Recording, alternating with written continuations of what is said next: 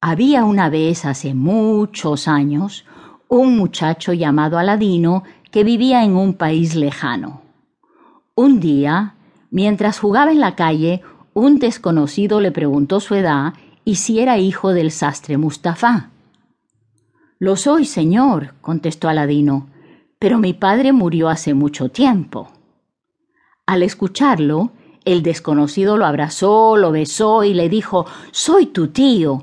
Te reconocí porque eres idéntico a mi hermano. Ve a decirle a tu madre que he regresado. Aladino corrió a su casa y le contó a su madre que acababa de encontrar a su tío. Es cierto, dijo la madre. Tu padre tuvo un hermano, pero yo estaba segura de que había muerto. De todos modos, mandó a Aladino a buscar a su tío para invitarlo a cenar. El hombre llegó cargado de vino y de frutas. A la madre de Aladino le explicó Si no me has visto antes es porque he estado cuarenta años en el extranjero. Al día siguiente le trajo a Aladino nueva indumentaria, un turbante precioso y botas rojas de la mejor calidad. Luego lo llevó lejos de la ciudad. Pararon ante dos montes divididos por un estrecho valle. Hemos llegado, dijo el tío. Te mostraré algo maravilloso.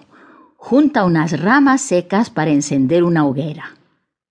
Apenas se alzaron las llamas, el tío arrojó a la lumbre algo que parecía arena y pronunció ciertas palabras extrañas.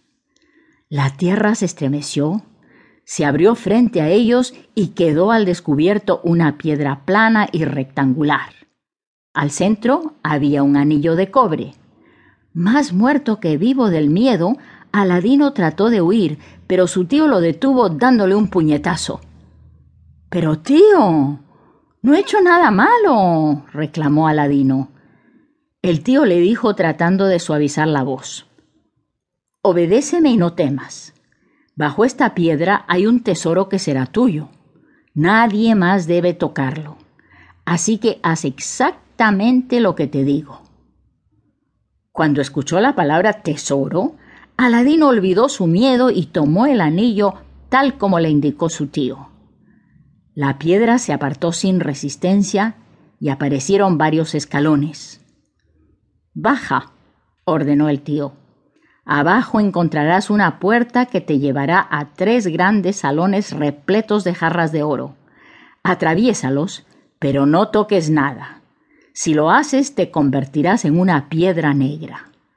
Llegarás a un jardín de árboles frutales. Camina por él hasta encontrar un nicho en una terraza.